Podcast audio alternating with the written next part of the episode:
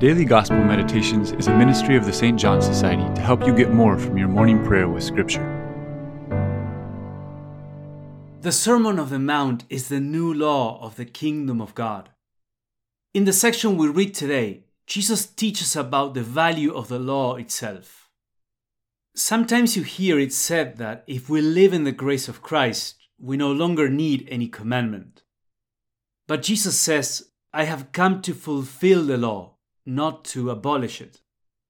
Remember, the commandments were given by God and for good reason, to point us back to moral goodness. The limitation they have is that they work from the outside in, and that is not enough.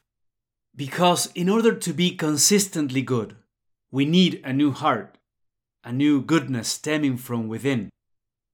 And that's what Christ provided us with by giving us His grace.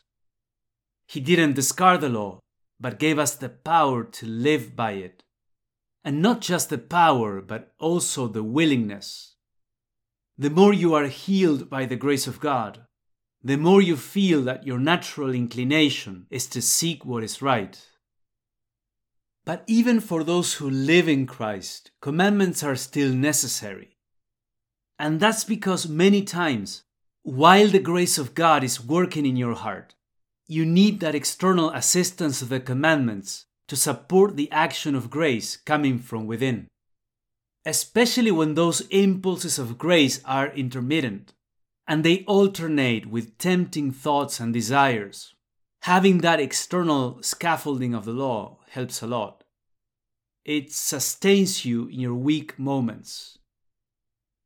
Also, God's grace will prompt you to walk the extra mile and go beyond minimums. For example, to pray more generously or go out of your way to help a friend.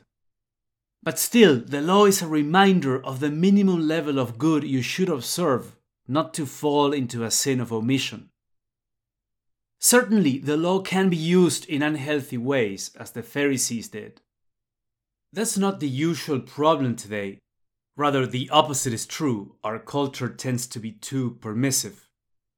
Now, some people have lived under excessive discipline and demanding authority figures. Yet, what Jesus says still holds. The abuse of the law doesn't take away the value of good laws and a healthy discipline. So, have you experienced the good use of laws and good teachings in your faith journey? Do you need to heal your image of the law? In what areas of your life do you need that external help of discipline, good community, mentoring, and good laws?